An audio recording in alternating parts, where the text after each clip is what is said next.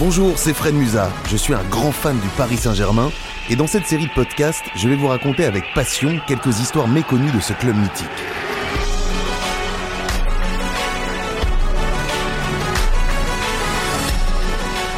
Paris est magique, ce podcast donne vie à la mémoire du Paris Saint-Germain.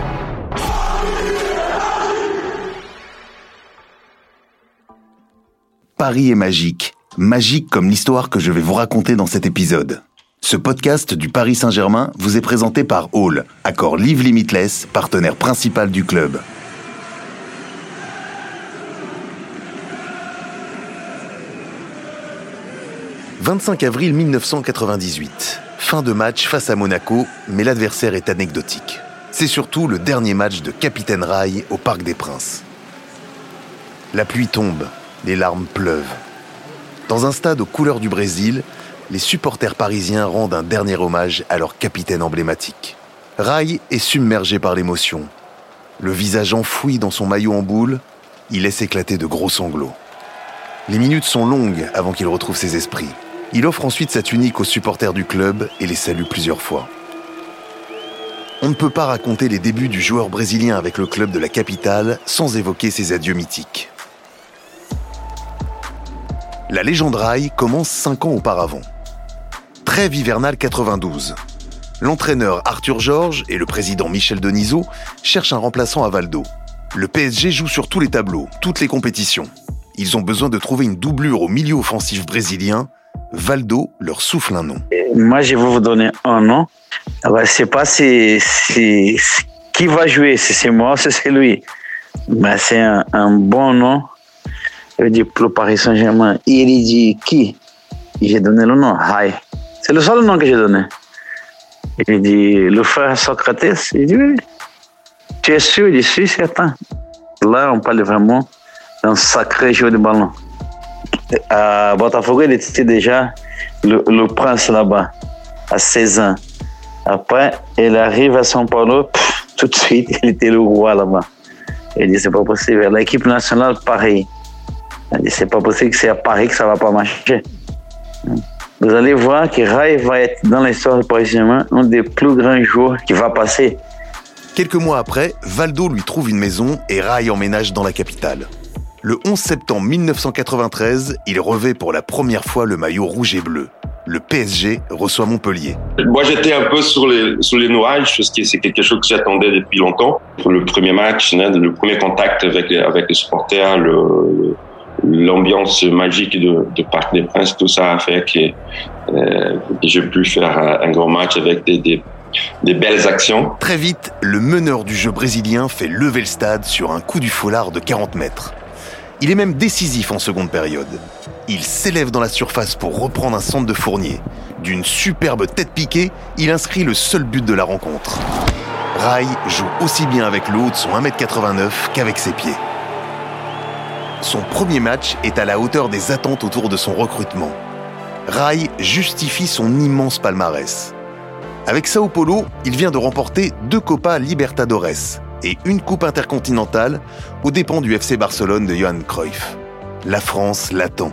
J'ai toujours eu des, des objectifs très définis. Donc dès que j'ai commencé, j'ai dit, moi je veux passer au moins 5 ans ici euh, au PSG. Ça c'était dans ma tête, même si j'avais un contrat de 3 ans. Juste après le premier match, dans ma tête, moi, j'avais cet objectif, mais dans moi je ne savais pas si ça allait, euh, comment ça allait se passer parce que c'était mon premier changement euh, euh, pour un autre pays, pour une autre culture, notre, euh, c'est un changement complet. Donc j'étais là comme pour un défi. Je, voulais réussir, mais bien sûr, mais, mais je savais pas qu'est-ce qui. C'était une histoire qui était à, construire. Le meilleur joueur sud-américain, capitaine de la Seleção, représente donc un transfert majeur pour le PSG, le plus cher en France jusque-là. Cette saison 93-94, Paris devient champion de France. Rai marque peu, seulement 6 buts en 32 matchs, et a trop peu d'influence sur le jeu. Les supporters et la presse le critiquent pour sa lenteur. Qu'est-ce qui empêche le grand numéro 10 de s'exprimer pleinement? Certains évoquent l'omniprésence du duo Georges Weah et David Ginola, d'autres la concurrence au même poste de Valdo. Les raisons sont tout autres. déjà, c'est la, plus, importante, sans doute, c'est la fatigue, fatigue physique et, mentale, parce que bon, j'ai me préparé, j'étais capitaine de l'équipe nationale de Brésil depuis quatre ans. À São Paulo, on jouait à l'époque euh, le calendrier au Brésil, on jouait plus de 90 matchs par, an. Et moi, j'étais tout le temps sur le terrain, donc c'était la fatigue, c'était la, principale, sûrement. Deuxièmement, c'était euh, le style de jeu aussi, que ça change un peu du Brésil par rapport à euh, la, France. Euh, et, troisièmement, c'est le, climat. Parce que je suis arrivé en septembre, c'était déjà, il y avait déjà un mois, deux mois, presque deux mois des, des saisons déjà jouées. Je me rappelle qu'octobre, début novembre, il, neigeait. Donc c'était un, hiver,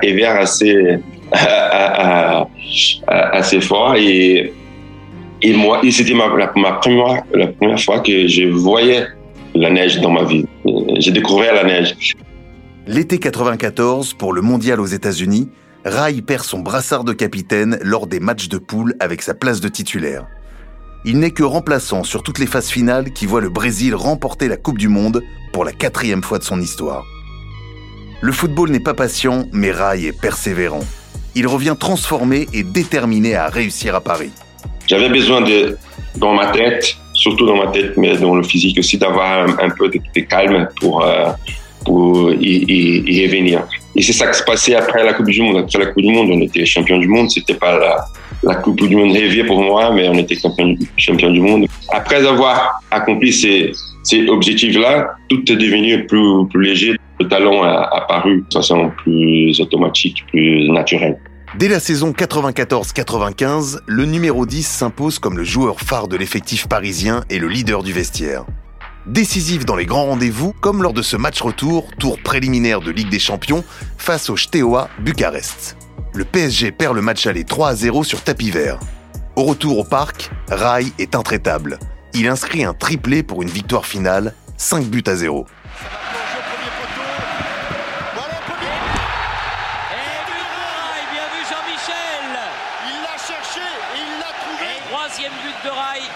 ce match et le Paris Saint-Germain mène 5 à 0.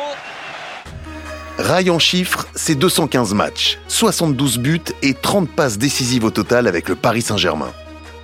Au palmarès, de nombreux titres. Un championnat, deux Coupes de France, deux Coupes de la Ligue et une Coupe des Coupes en 1996 remportée face au Rapide de Vienne.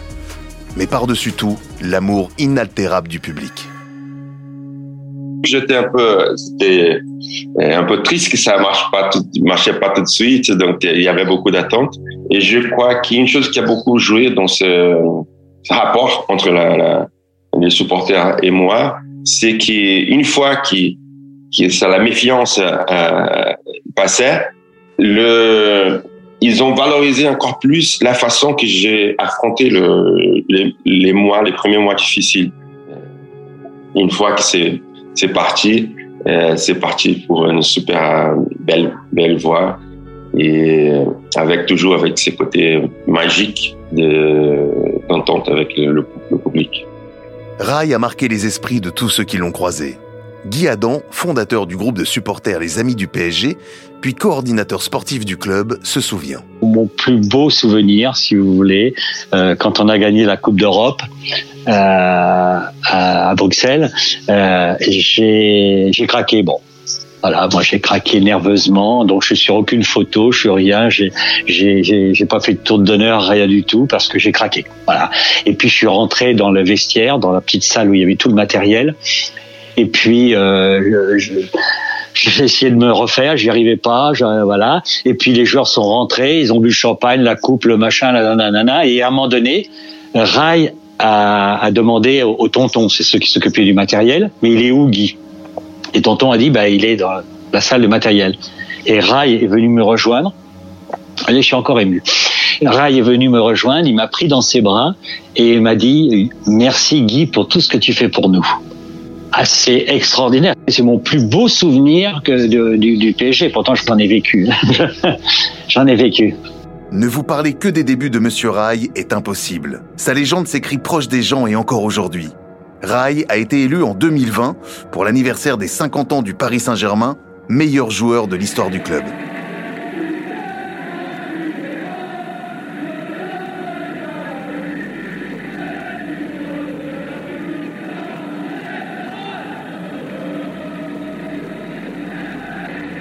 Je suis fier, je suis très honoré pour cette euh, chanson qui a, qui a, immortalisé mon, passage aussi. Ça donne ce côté, euh, ces côtés des super-héros. Cette musique est un peu le symbole des, des faire rêver, des faire rêver une génération qui a pu suivre euh, un moment du club magique. Pour poursuivre ce moment magique, je vous propose de partager ma rencontre avec Rai. L'occasion de revenir sur sa carrière mythique et de vous partager ses souvenirs et ses émotions. Bonjour Rai. Bonjour. Je suis heureux de vous accueillir ici au Pullman Paris Montparnasse. Alors on va revenir sur vos grandes années évidemment au Paris Saint-Germain, sur vos débuts aussi 1993 euh, en septembre 1993. Mais juste avant, quelques mois avant, vous décidez de, de, partir pour Paris. C'est la première fois d'ailleurs que vous allez quitter le, le, Brésil. Et vous êtes un joueur majeur hein, de Sao Paulo, mais de la sélection brésilienne aussi avec de multiples titres. Alors pourquoi ce choix? Pourquoi choisir Paris? Et quelle image vous avez euh, de Paris et du PSG Bon, c'est vrai que je m'attendais pas euh, venir à Paris à l'époque. Moi, j'ai depuis 91, hein, je suis arrivé ici septembre 93 et depuis 91, j'étais capitaine de l'équipe mhm. nationale du Brésil qui s'est préparé pour la Coupe du Monde 94. Et avec São Paulo, on a gagné deux coupes Libertadores, euh, Coupe intercontinentale, battu le Barcelone, des Guardiola, des Cruyff surtout. Et euh, le, en décembre, c'était, je me rappelle, c'est six, six mois avant, j'étais avec Ricardo et Valdo mhm. en équipe nationale. Et eux, ils me disaient à l'époque, bon, on suivait pas trop, c'était pas comme aujourd'hui les, les nouvelles. Donc c'est c'est là-bas, quand on était équipe nationale, qu'ils disaient, bon, on est parti à Paris, il y a un nouveau projet là-bas.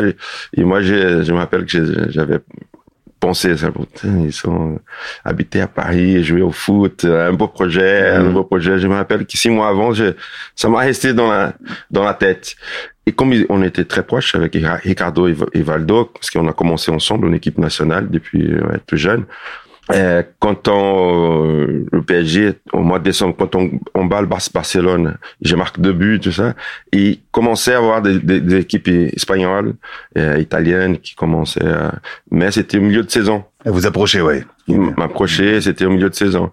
Et Paris est venu, donc il y avait euh, l'agent de Ricardo Ivaldo, il, est venu avec mon Michel Denisot, bien sûr, qui a, qui a donné euh, le mandat pour qu'il qu'il vienne au Brésil. Et donc ça, ça comptait beaucoup aussi ces, nouveaux projets, c'est la discussion que j'ai eue avec Ricardo Ivaldo.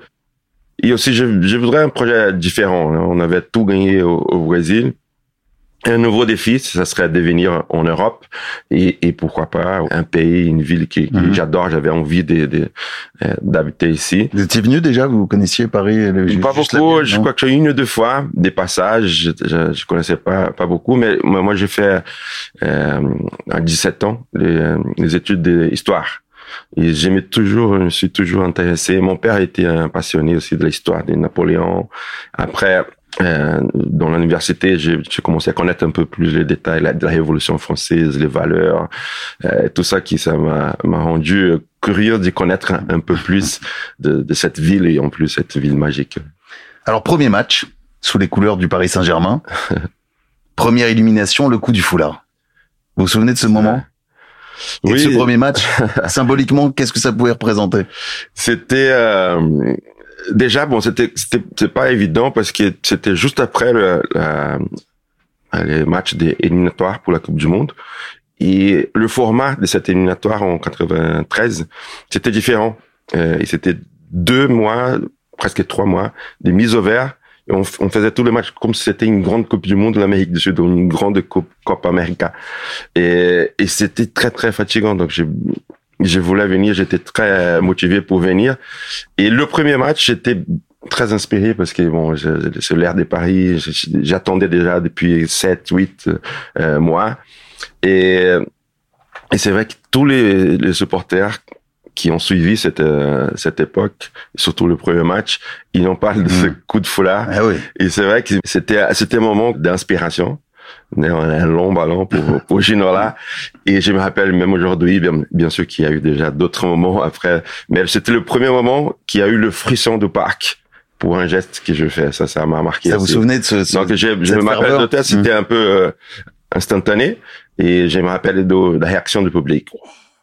là, ça, c'est des choses qui, qui marquent. Ça, c'est le plus beau moment. Et pourtant, quand même, les débuts ont pas été si simples que ça au Paris Saint-Germain. D'ailleurs, même la presse était un, un, petit peu dure aussi avec vous. Comment, comment on le vit?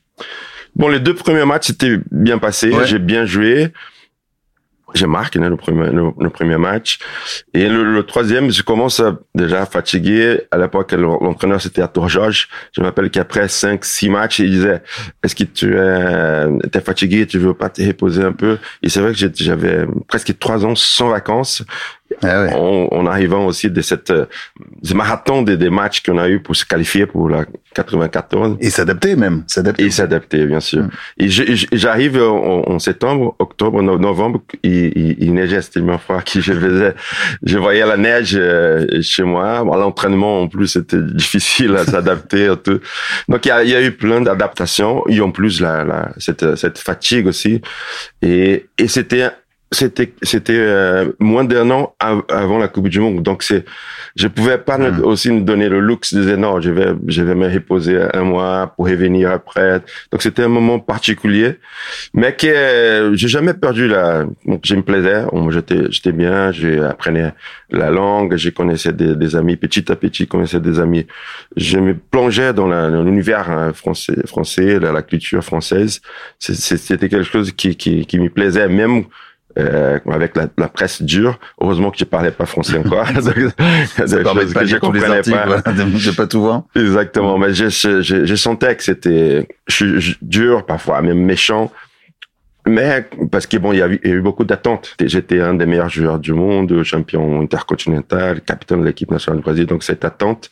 Donc il y a eu une petite déception au départ, mais en moi, je j'ai jamais douté et je savais que d'un moment à l'autre, ça, ça allait revenir. Et alors, comment vous allez faire grandir cette euh, volonté de vouloir euh, progresser, de vouloir être le meilleur au, Paris Saint-Germain, euh, d'exister ouais. au Paris Saint-Germain? Comment comment on travaille tout ça? Bon, la première chose, c'était, je crois que c'est deux choses très importantes qui les gens ont beaucoup valorisé. Déjà, de rester humble, de savoir oui, c'est difficile, de respecter ces moments d'adaptation. Et deuxièmement, c'est battre comme on fout. Donc parfois ça marchait pas à niveau technique, mais les gens sentaient que moi je me je me donnais sur le terrain. Et dès que le, la confiance commence à venir, donc c'est à l'entraînement, dans les matchs, et aussi dans dans la tête, en, travaillant. Moi, j'ai ma fille en famille ici, il mmh. faut faire l'adapter. Euh, et c'est une question aussi, à un moment donné, qui qui, qui marche pas très bien, il y a la confiance qui, qui, a, qui a touché. On a tous besoin de la, de la confiance pour bien s'exprimer. Donc j'ai j'ai commencé, j'ai donné à l'entraînement, donc petit à petit ça commençait à, à revenir et euh, je crois que c'était pas un hasard qui ça euh, dès que le printemps arrive, le premier printemps euh, euh en Europe, euh, mon premier printemps ça change tout, le, soleil, ça, je crois que ça ça compte aussi. Là, et il y a quelqu'un qui compte aussi, puisqu'il est déjà au PSG, c'est, et vous en parliez tout à l'heure, Valdo, ouais. qui, est, votre ami, il y a quand même un truc qui est fort aussi. Euh, ça se passe comment justement cette, cette relation entre vous deux? Qu'est-ce que vous vous dites à ces moments-là? Qu'est-ce que qu'est-ce que vous échangez? Bon, Valdo, Valdo, je l'ai connu euh, dans un championnat. Lui il était à Grêmio, la même équipe qui a commencé Ronaldinho on, on, on s'est connus, il avait 18 ans, moi j'avais 17 ans pour un, un, championnat du Brésil, le principal championnat du Brésil des, des, jeunes, et on s'est toujours euh, très bien entendu, même en, en, jouant dans des clubs différents. Et quand je suis arrivé ici à Paris, je suis resté chez lui quelques semaines. Euh, et donc ces rapports de, de confiance, d'amitié, euh, ça m'a bien sûr euh, quand il y avait des moments difficiles, moi j'allais chez lui, bon il y avait mmh. Ricardo, petit à petit les autres, né, Bernard Lamar, euh, Camboiré aussi, des gens qui, connaissaient un peu cette, euh, cette question d'adaptation ici à, à, la France qui m'ont beaucoup aidé. Donc c'est une fois qu'on s'y sent un peu euh, bien en dehors du terrain, ça aide aussi après pour euh, pour la pour la confiance. Et je me rappelle que Valdo parfois il me taquinait qui sentait que j'étais fatigué, que c'était bon la presse, tout était difficile. Mais quand on arrivait, par exemple, dans un stade, dans des matchs, il venait c'est pas beau ça. Il, essayait de, de, me faire retrouver, mm. c'est pas beau le foot, on a la chance d'être là, tout ça. Donc c'était un grand ami, une personne très importante. Bon, alors quand on parle de vous, évidemment, on évoque les qualités techniques, balle au pied, enfin tout, tout le jeu, toute cette la vision du jeu que vous pouvez avoir, euh, et, évidemment. Mais Rai, c'est aussi une philosophie de vie, non?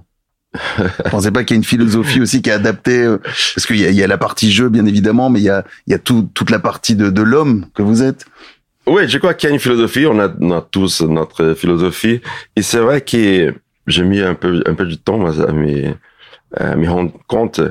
Euh, moi, j'étais le, petit fils, le, sixième des six garçons euh, à, la maison. C'est déjà une grande chance avec des personnalités très particulières à partir de mes parents, mes, mes frères aussi, chacun, bon, là, Socrates qui était mmh. médecin et, et, joueur en même temps, frangin, avec ouais. une belle histoire, mmh. une belle histoire. D'autres qui sont qui ont joué au basket, un joueur de basket. C'est une, une, famille très particulière. Je crois que ces contextes particuliers aussi, je crois que ça compte beaucoup cette origine, cette famille qui m'a beaucoup stimulé et aussi d'avoir à niveau émotionnel, je veux dire, à la maison, d'être aimé, d'être euh, une grande maison avec beaucoup de monde qui, qui, euh, qui avait une, un super ambiance, ça compte pour la vie. Et, et ça, j'ai essayé de, de, faire un effort et donner tout ce que je pouvais pour pour retrouver cette ambiance et d'être aussi responsable aussi d'une ambiance de d'amis, d'amitié, d'ambiance d'échange entre les gens, de respect entre les gens. Et je crois que mon rôle en tant que ouais, philosophie de vie, de mmh. capitaine aussi. J'étais pas quelqu'un qui qui créait, j'étais pas le capitaine euh, traditionnel. Le, le... Moi, j'avais besoin d'être petit à petit gagner le respect des gens, de trouver euh, un bonne ambiance, de, de, contribuer pour construire cette bonne ambiance. Euh, donc, à partir du moment que je me suis adapté, je crois que mon côté brésilien, ses côtés humains, euh, j'ai pu euh, influencer l'ambiance qu'on avait à l'époque. Vous l'évoquez à l'instant, le grand frère, Socrates aussi. Quand, quand est-ce qu'on a arrêté de parler justement de, de Rai comme le petit frère de Socrates alors? Et, et, et est-ce que vous avez l'impression que l'élève a un petit peu dépassé le maître ou en tout cas que c'était c'est compliqué euh... aussi dans une famille euh, de... Exactement, ouais, c'est vrai, c'est vrai que c'était très difficile pour moi, surtout au départ, cette euh, comparaison, mmh. parce que bon, moi j'ai commencé à 15, 16 ans, et lui, il était déjà dans, dans l'équipe nationale, un des meilleurs joueurs du monde, un idole euh, au, au Brésil. Donc cette comparaison pour un, un jeune, c'est c'est dur. Et je crois que c'était à 21 ans, cette histoire entre moi et, et mon frère. Moi, on a 11 ans d'écart, donc il y a beaucoup d'écart. Et quand euh, il joue la Coupe du Monde 82, il était capitaine. Et la Coupe, coupe du Monde 86, quand la France bat la, euh, le, l'histoire, le destin qui va et vient. La France qui bat le, le, le Brésil avec un but de Fernandez qui, qui devient après mon entraîneur aussi. Mais la magie du foot. Et joue, exactement. Donc il y a eu deux coupes du monde avec Socrates euh, et et après cette Coupe du Monde, il avait 33 ans, il, a, il arrête l'équipe nationale. Et 87, c'est moi et moi, je, jouais encore dans une petite équipe. Donc, quand on, l'entraîneur, j'étais un espoir à l'époque, euh, m'appelle à 22 ans, directement d'une équipe petite, moyenne, directement en équipe nationale. C'est là que les gens ont commencé, oh, il y a ah. quelque chose. Mais mon père s'est méfié à deux joueurs, de, de, ça va pas marcher. Deux dans la même famille, ça va pas marcher. Ça va être complexe. Et pourtant, et, et après, j'ai une des choses aussi qui m'a, une des grandes fiertés, c'est quand Télé Santana, qui c'est le grand maître des entraîneurs euh, brésiliens euh, de tout le temps, lui, il était entraîneur des deux moi à São Paulo, donc je, je, je l'avais plus souvent parce qu'il était dans le club. Il, il, il était l'entraîneur le Coupe du Monde qui Socrates a joué. Euh, et lui, à un moment donné, il a dit, écoute, Rai est devenu déjà Rai. Socrates, il dit Rai, c'est pas qui est le meilleur, mais c'est difficile à dire. Alors, il y a aussi autre chose, évidemment, euh, à Paris et au Paris Saint-Germain, c'est tout l'amour des supporters qu'il y a pour vous et qui se transmet aussi de, de génération en génération. C'est ouais. assez fou même pour un joueur. Euh, comment comment vous le ressentez Comment vous le vivez ce rapport justement avec euh, avec les supporters du club? Ouais, c'est des sentiments, des rapports qu'on essaie de comprendre, d'expliquer, mais c'est difficile à, à trouver ouais. toutes les les raisons. Je crois que cette histoire qui commence avec un peu des, des drames, des difficultés, euh, au, au, départ, ça compte aussi pour euh, une, une belle histoire des, des, cinq saisons, des cinq ans ici. C'est ces jours long, long séjour qui petit à petit, ça euh, ça, ça est devenu de, de plus en plus euh, magique, hein, différent. Et, et je crois qu'à un moment donné, il y a, ouais, il y a cette énergie. On, on parlait tout à l'heure des joueurs brésiliens mmh. euh, avec l'histoire au, au, PSG. Donc, il n'y a pas eu beaucoup euh, avant Valdo, Ricardo. Mmh. Et, mais ceux qui ont eu, ont marqué un, l'histoire. Et après, à partir de Valdo, Ricardo et moi, le côté brésilien, ça chaud au cœur des, des, Parisiens. Donc, on a quand même, aujourd'hui, on a besoin d'un côté brésilien. Et, et, vice versa. Donc, eux aussi, ils sentaient que moi, je, je, tombais de plus en plus euh, amoureux du club, de, euh, de la ville, du, parc, euh, surtout le, le, le temple qui, qui avait des moments d'échange euh, forts qui, au bout de, de, de, quelques années, ça est devenu quelque chose qui est resté beaucoup plus euh, ouais, incrusté que, que, que moi je, je m'attendais. Et aujourd'hui que je suis à Paris, hein, mm -hmm. je me promène à Paris, parfois il y a des jeunes de 10, 15 ans. Mais oui, c'est ça, il y a une transmission et, en fait. Euh, ouais, il y a une transmission. C'est devenu vraiment euh, un symbole d'une époque et d'une histoire d'un club qui qui va continuer à construire son histoire. Et puis euh, les supporters, ils vous ont offert une chanson. À l'époque, il n'y avait pas beaucoup de, de, joueurs qui en avaient. Vous étiez le, seul, le seul à l'époque d'ailleurs à avoir une chanson. Vous vous souvenez de ce, ce morceau? Oui, euh, je me souviens bien sûr. Ça, c'est quelque chose qui ça resté. Aussi, il y a des choses parfois euh, quand ils rentrent dans des, des bars, des choses où il y a trois ou quatre supporters dans le même dans la même ambiance et qui souvent ils commencent à chanter ça ça Captain Flamme donc Captain Rai. Captain Rai ouais. Qui ouais qui a le côté capitaine le côté super héros mm. qui il reste. Et ça c'est aussi qui il y a des histoires assez magiques le foot le foot fait fait rêver. Et par exemple il y a des, des, des petites anecdotes aussi. Il y a une personne que j'ai rencontré qui a 40 ans je sais pas. Et lui il m'a dit moi, je suis euh, la première fois que j'étais dans un stade, et ça, j'écoute beaucoup d'histoires comme ça. La première fois que j'étais dans un stade, j'étais avec mon père, on était en retard. Le match avait commencé. Je monte euh, pour aller à la tribune, pour aller à la place, et il a dit quand il juste arrive, il regarde, c'était, moi j'étais en train de faire une bicyclette. et, et c'est sa première image qu'il a qu'il a dans mmh. un stade de le foot ça représente pour lui le foot. Donc il, donc c'est je crois que c'est quand on parle de cette chanson elle, il y a ce côté qui marque une génération qui quand on a surtout quand on a 10 ans 15 ans c'est quelque chose qui reste comme un héros comme un super héros et qui va rester pour euh, toute la vie. Et j'espère que ça va continuer à se transmettre. Il y a cette chanson et puis il y a, il y a votre départ aussi du, du, du, parc avec les larmes aussi. Il y a, il y a tous tous ces moments. Ouais. C'est des moments que vous avez dû vivre aussi d'une façon euh, intime, euh, forte, très forte. Ouais, ouais, ouais je me rappelle qui aussi qui euh, quand je rentre euh, au vestiaire, les joueurs, il y en avait quelques-uns qui étaient déjà au vestiaire quand j'ai fait le tour du stade mm. et dans Paul Leguen. Et lui, il m'a dit le, le, lendemain, il m'a dit quand j'ai vu cette, ces images, comment j'ai pu perdre ça Mais il a dit c'était beaucoup plus. Euh, on, on, savait, on sentait, même en étant en vestiaire, on sentait que parce que les, les supporters, euh, un demi-heure après le, le match, c'était 40, 45 000 personnes qui, qui restaient. Il pleuvait et il y a toute cette, émotion. Et bien sûr, les larmes étaient euh, impossibles, impossibles à retenir. Mmh. Et ça m'a surpris parce que il y a des choses qui ont, on, parfois à un moment donné on, on essaie de retenir, mais euh, je je pouvais plus. Et ça montre aussi, ouais, ça montre qui c'est beaucoup plus fort que nous même on, on imaginait. Vous êtes mieux encore d'en parler? Ça vous Hein? vous vous y pensez encore à ce moment, mais là on, on l'évoque. Ouais, ouais surtout quand je vois les, les images. Les images. Et, et, et les images qui parlent, qui, qui parlent, qui, qui, qui touchent fort. Le bruit du stade, mmh. tout ça, ça c'est, ça me remet euh, au moment qui, qui est unique, mais de temps en temps on, on voyage. Alors pour finir, est-ce que euh, parce qu'on a on a beaucoup raconté de choses sur vous, on sait beaucoup de choses sur vous et votre rapport avec le, le Paris Saint-Germain. Est-ce qu'on a une anecdote, quelque chose que vous avez jamais raconté, un petit souvenir de, de voilà d'une époque, euh, un moment de vestiaire. Tout à l'heure on parlait évidemment, ça on la connaît, mais l'histoire de la neige, la première fois que vous voyez la neige, euh, ouais. c'est à Saint-Étienne, non C'est ça, c'est ça. le match, le, match, match était à Saint-Étienne. Ouais. Il y a la première fois que j'ai vu, c'était j'étais avec mes enfants et et moi qui je, je dansais là comme c'était un enfant mais après pour s'entraîner et jouer ouais à Saint-Etienne c'était la première fois que je n'arrivais pas à me tenir debout donc est-ce qu'il est qu y a quelque chose que vous avez jamais raconté sur sur sur Paris votre relation que vous avez avec le avec le Paris Saint-Germain? Je, je rappelle bon la, la troisième je crois que la deuxième la troisième on parlait de la philosophie de Rice et je je crois que la, la deuxième ou troisième saison pour la troisième saison donc la première à la fin, j'étais déjà mieux, mais bon, c'était pas, c'était difficile. La deuxième, ça allait beaucoup mieux, bien sûr. Et le début de la troisième, j'étais très content de revenir en France. Bon, j'étais, j'ai commencé à réussir. Mmh.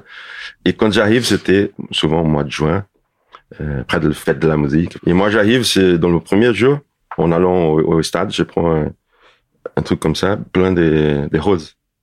Et moi, j'arrive au, stade et je donne à chacun des joueurs, à chacun des, des collaborateurs qui étaient là. Donc, les gens sont c'est qui ces mecs-là qui donnent des roses avec un gros bouquet. content. Mm. et depuis bon ça il y a, y, a, y a eu que des roses.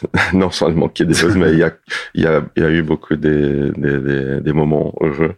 Mais c'était euh, oui moi je, je commençais à, à conquérir l'espace le, le, le, cœur des, des, gens aussi.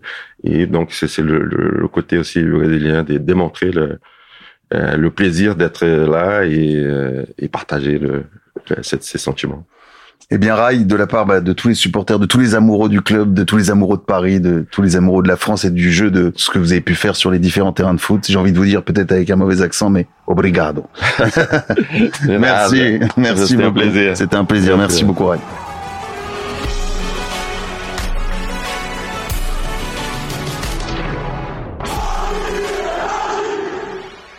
Paris Magique est un podcast du Paris Saint-Germain présenté par Hall, accord Live Limitless, partenaire principal du Paris Saint-Germain, qui vous garantit le meilleur prix pour vos séjours hôteliers sur hall.com. Je suis Fred Musa, ce récit est écrit par Mélina Boetti et produit par Bababam.